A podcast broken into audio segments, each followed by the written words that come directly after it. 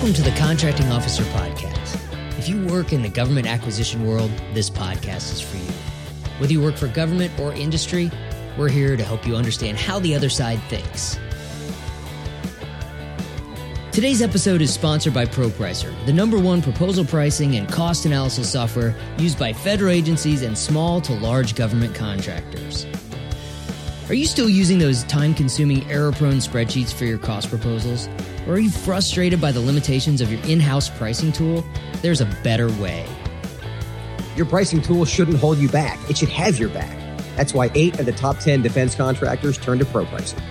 With solutions for small businesses to large prime contractors and everything in between, ProPricer offers something for government contractors of every size. Visit propricer.com slash podcast to learn more or request a product demo. The topic for this episode is the execution time zones. These are the post contract award time zones that are somewhat analogous to the acquisition time zones that we've talked about a lot. Let's get right to it. We spent a lot of time talking about the acquisition time zones and a lot of podcast time covering what happens during the acquisition time zones. We did, and I mean, honestly, that's that's only part of the story. The rest of the story is what happens after contract award, and what happens after we leave the acquisition time zones, and it's time to deliver, you know, to perform, to get the work done, and this is what we're calling the execution time zones. So right, this is where most of people spend their whole lives. If you're not in the acquisition world, either on government or industry side, you're executing, you're building stuff, you're delivering stuff. Yeah, this could be depending on what it is. This could be eighty percent of the of, of, of the entire effort, and so really, it's about awarding the contract or, or winning it. You know, as it was one part of this, but you got to perform and perform well. And so now it's time to talk about all that happens on on that part after we've passed through smoothly, in theory, through the acquisition time. Right, we've actually talked about execution time zones quite a bit as we've released podcasts over the last year or so, but never really defined them. But before we get started, let's say a little thanks. I'll let you do this one. And I appreciate uh, Tom Skypeck. He has been tweeting and retweeting our stuff for a long time, and he's a big fan of the podcast, big fan of our community, and I appreciate it's that people are helping us share this content. And so, thanks to Tom Skypeck for for continuing to share our stuff on LinkedIn and Twitter and everywhere else. Before we talk execution time zones, let's recap what the acquisition time zones are. And this is back from episode number three, which seems like forever ago at this it's point. It's a long time ago, yeah. But this is just the way that that we've talked about the acquisition process and divide what happens when into different zones. And it's somewhat arbitrary in some cases, and there's actual hard dates where the shifts between zones happen in others. But the acquisition time zones, the requirement zone, the market research zone, the RFP zone, and the source selection zone. There's actually a separate episode that dives into the details of each of those, but episode three was sort of an overview of what those zones are. And that's what we're going to talk about right now is kind of do an overview of what the execution time zones are. And then later on, we'll have a separate episode where we get into the details of each of the zones. So the execution time zones, the first one is the honeymoon zone the performance zone where the work's really getting done, the recompete zone where the work is getting, you guessed it, recompeted, and then there's the wrap up zone where we close everything down and the contract is finished. And like the acquisition time zones, it's kind of messy how you slide between the zones. It's not always it's not always clean, and they don't line up one for one with the acquisition time zones. But there are some similarities between what you're doing on the execution side and what's happening on the acquisition side if there is a recompete of the same work happening. So, where we are in the time period, so the contract's been awarded, all the acquisition stuff is over, and now it's time to deliver whatever was awarded, what, what the competition was all about. So, all the source selection stuff's over, the debriefing's over, protests are over. Let's get to work. That's where we are. Yeah, and, and, for a lot of people, this is okay. We can finally get the work done. You know, it's, it's, it's a it's a significant emotional event, but it's actually a celebratory moment because that's what you did the whole process for. So it's kind of cool. It's time to deliver, right? And these execution zones apply to the analogy we used back on the acquisition time zones, which if you're buying a, a copier, these execution time zones apply because they're going to be shorter, but the honeymoon is okay, cool. I want a contract. All right, give it to me. And then the performance is you give me the contract or give me the, the copier. And then the, the recompete. Well, if we don't need another one, we're going to zip right through that. Yep, and the wrap send, up. Send a bill, you get paid, Yeah, wrapped up, done. done. and poof, just right through that. But And- the opposite is the major systems kind of thing. So if say you're buying an F twenty two, the execution zones could last a long time. That the the acquisition zones lasted a long, long time on the F twenty two, but the execution zones it, it could literally be decades. I mean, think about going back. I mean, we always talk Air Force fighter stuff, right, or Air Force stuff overall. We're pigeonhole ourselves. Think about F 15s, F 16s, or on the Navy side, F 18s. Those aircraft that have been in the execution zones for decades. They're still delivering those things. Yeah, and they they're in the performance zone for a long time. So whether they're in the recompete zone, it's going to be a long. And then of course the fun part is the wrap up zone. It's going to take a long time too because you have thousands of actions and thousands of potentially thousands of mods and small things. And it, but those zones apply. So it's the same concept of all four of the zones apply to pretty much every acquisition we could think of. Uh, it doesn't matter what contract type. Um, you know, a couple examples would be if it's a one type a one time purchase, like you you buy a parking garage, all the execution zones are going to apply. Just like with a one time service, if you did a study, you, you, hired somebody to do a study, same thing. Um, an ongoing like a production contract for like consumable product like you know, dry suits or, or like vehicles or something you're building, right? And then of course the one we talk about a lot is the ongoing service contract which is like a you know, engineering technical assistance support, those kind of things, where it's a it's a recompeted contract. A lot of stuff that that that gets done over and over. Well, then these these zones are going to apply. You're going to be performing, and you're going to be doing all the same kind of stuff. And it's it's really agnostic to contract type or acquisition strategy. Right. All that stuff's in the past now. Let's Right. get it done. the important thing to remember is that there's no grace for small business anymore. There's no there's no special treatment. Uh, you you may have as a small business set aside or as an 8A or as a HUBZone or all the stuff we talked about during the acquisition time zones. Now that the contract's awarded, that favorable conditions those are out the window. There's no mercy if you don't do the work. It's time to deliver. right. All, all of the great help that the government gave you in winning the award was to help you win the award. Right. You don't get any help actually delivering it. Now it's up to you whether you're a small business or not. Let's hop into the execution time zones one at a time and just try to scratch the surface because we know we have another episode coming where we get deeper into each one. I know it's hard to keep you from getting deep, but we're going to try it, Kevin. So Okay, I'll again, try. honeymoon, performance, recompete, and wrap up.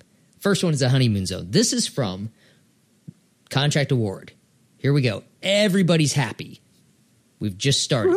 Where does the honeymoon zone end? This is when you actually get things rolling. So at at the end of the startup or transition process, and it's not a real hard date on when the honeymoon zone ends and the performance zone starts.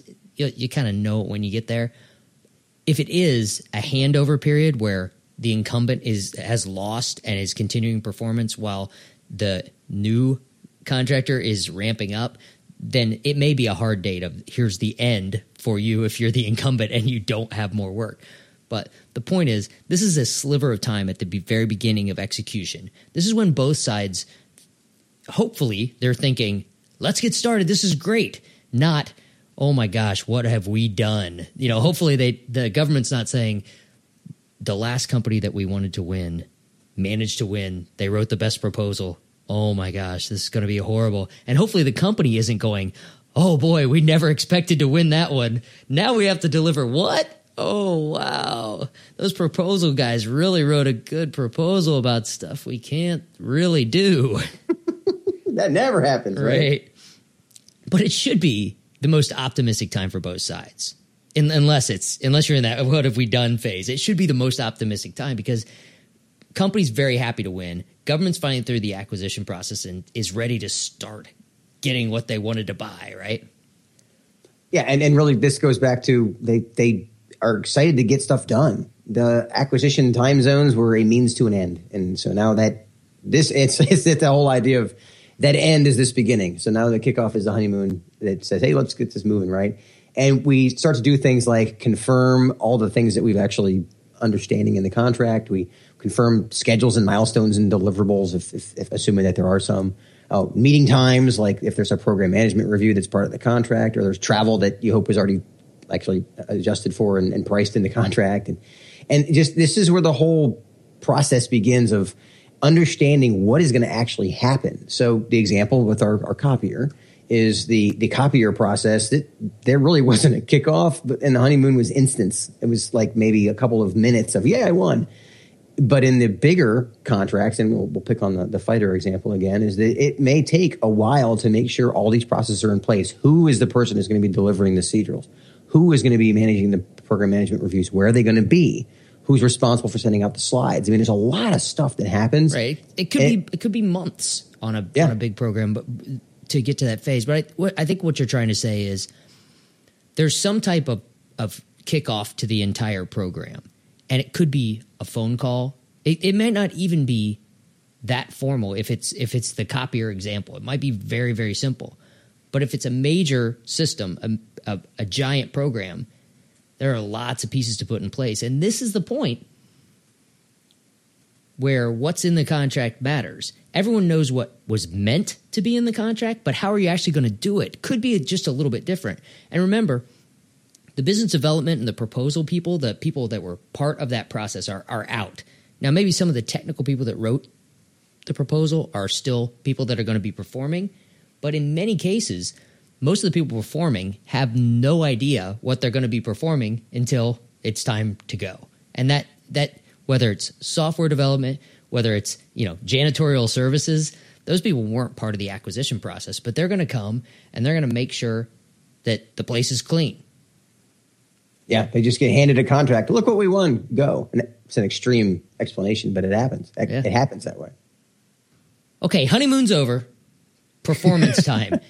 this is the end of that transition period or end of the happy time before reality sets in now you're going to really start working. And how long does this last? This lasts until in in our somewhat arbitrary division of things. It lasts until the recompete, till the proposal for the next contract starts. And there's lots to talk about with recompete. Truth uh, is, the recompete starts. You are recompeting from day one of performance of your new contract because this is your chance to impress the customer, the government, with your abilities or your products or whatever. But for purposes of this execution time zone conversation, we're calling performance from the end of the honeymoon period until you start working on writing a new proposal. And we're calling recompete the activities that are happening while you're working to win the next award. Does that make sense? It, it, very well explained. And and the, the one thing I'll point out is that yeah, the performance zone it's going all the way till the end, the whole life of the contract.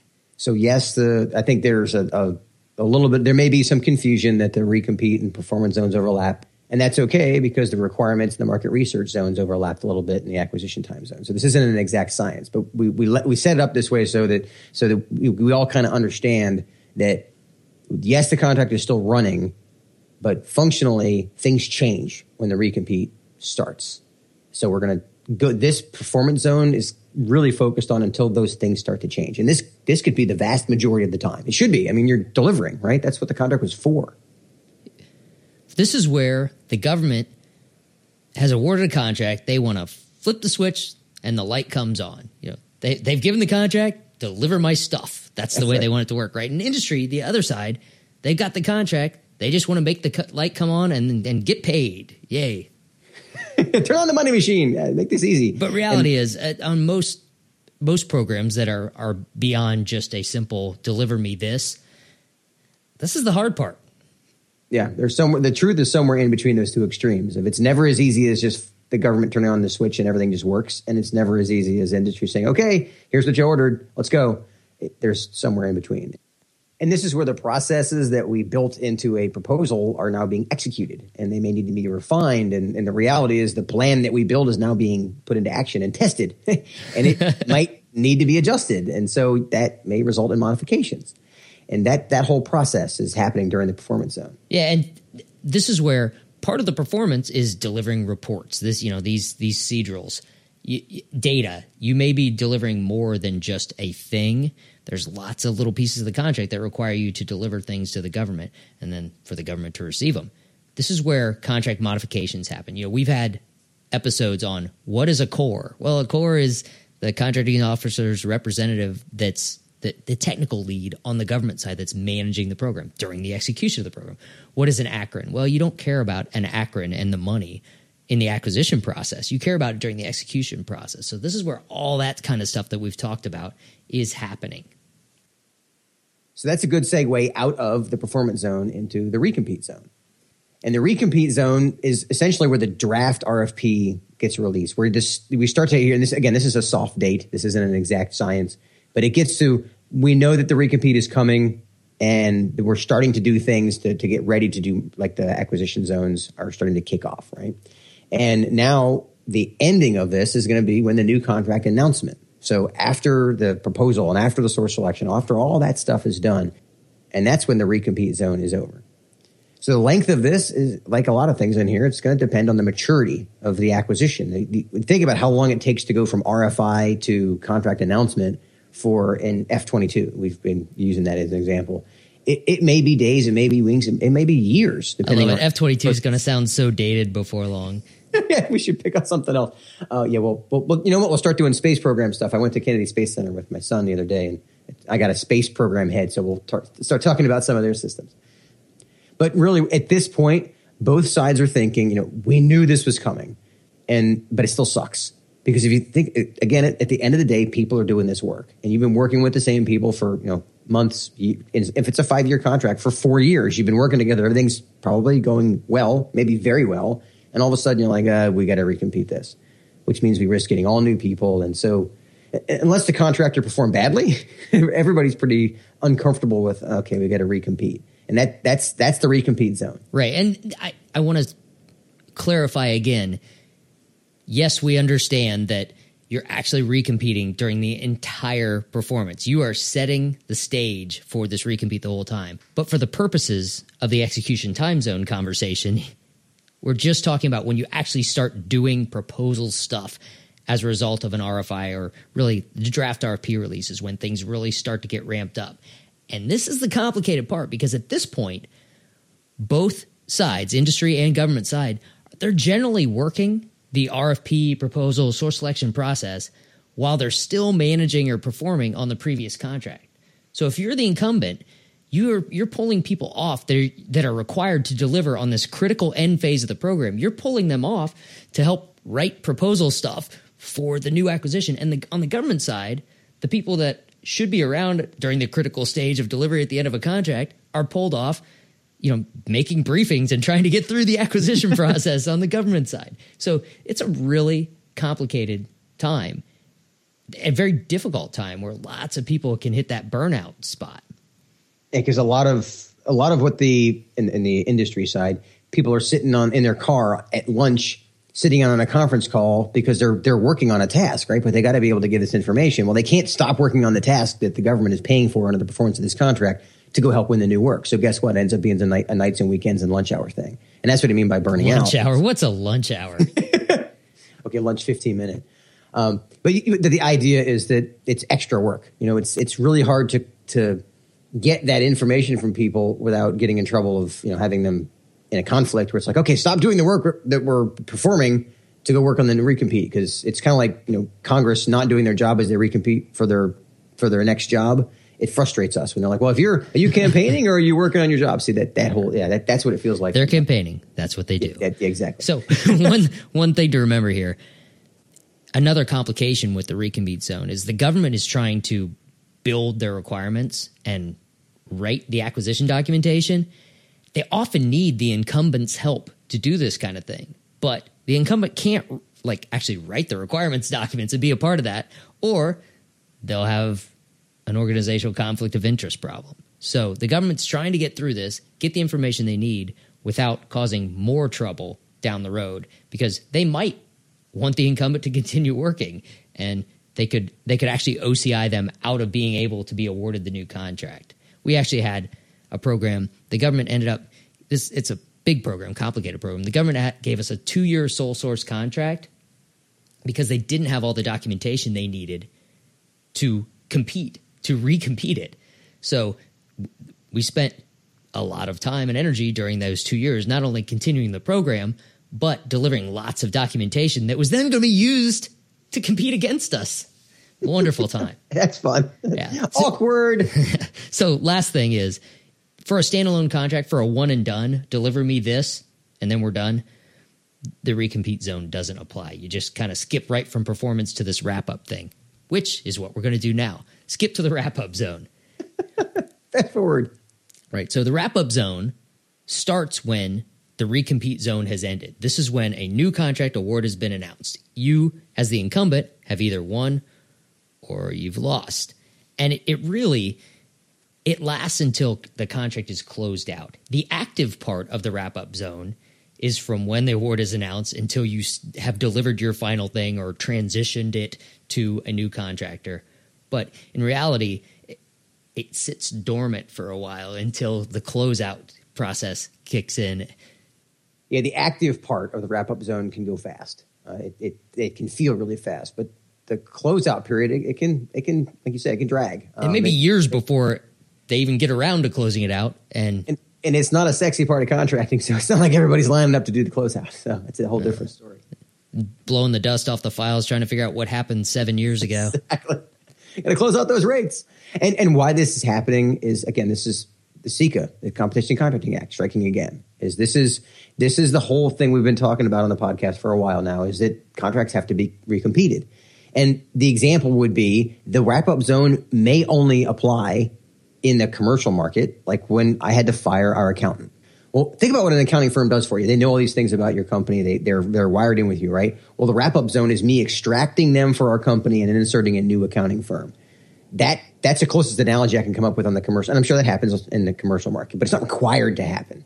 Whereas CICA requires it to be done. This wrap up zone, you have to recompete contracts. You're guaranteed you're going to hit that awkward phase and have to extract data from one and incorporate it into another unless the one wins again. Yeah. So what's really happening here is on the government side, they're they're working to integrate the new contract, but they're and I, I say this from experience. I use the term walking on eggshells around the incumbent if if they lost, because at, when the new contract starts, the people you've been working with for the last four years, you know they're not going to be there, or the the provider. The, it may only be the contract specialist on their side that you talk to via email, but the point is, it's a little bit awkward because you know that they're not going to be supporting you anymore. Yeah, So and if you're the incumbent, it's it's a horrible time because you're not really happy with those people you have to deal with. You might be quite angry with those people that you still have to deal with to get this thing wrapped up. because they just kind of fired you. Yeah, it's Yeah, not it's- it's not fun. And the other piece is if you're if you're the incumbent, you're losing sleep over the fact that you got to keep your employees around to finish up the contract. If you didn't win the follow on, people are jumping ship like crazy. You have to have a plan for how you're going to keep people together to deliver whatever is required. Or if there was a transition, if it's a services contract and there's a transition built in where you have three months to let the other contractor get up to speed, you may have a really hard time keeping people around for three months because they know when the contract ends. And if they need to get a new job, they're going to go get it whenever they get it, regardless of when you want them to stop working.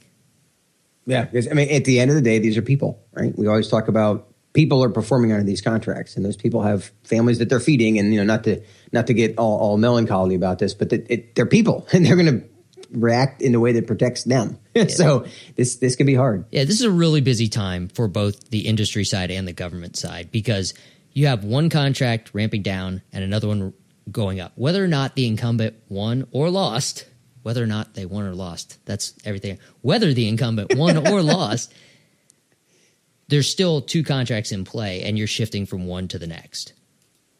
Yeah, This is important to talk about because we spent so much time talking about the pre award acquisition kind of thing.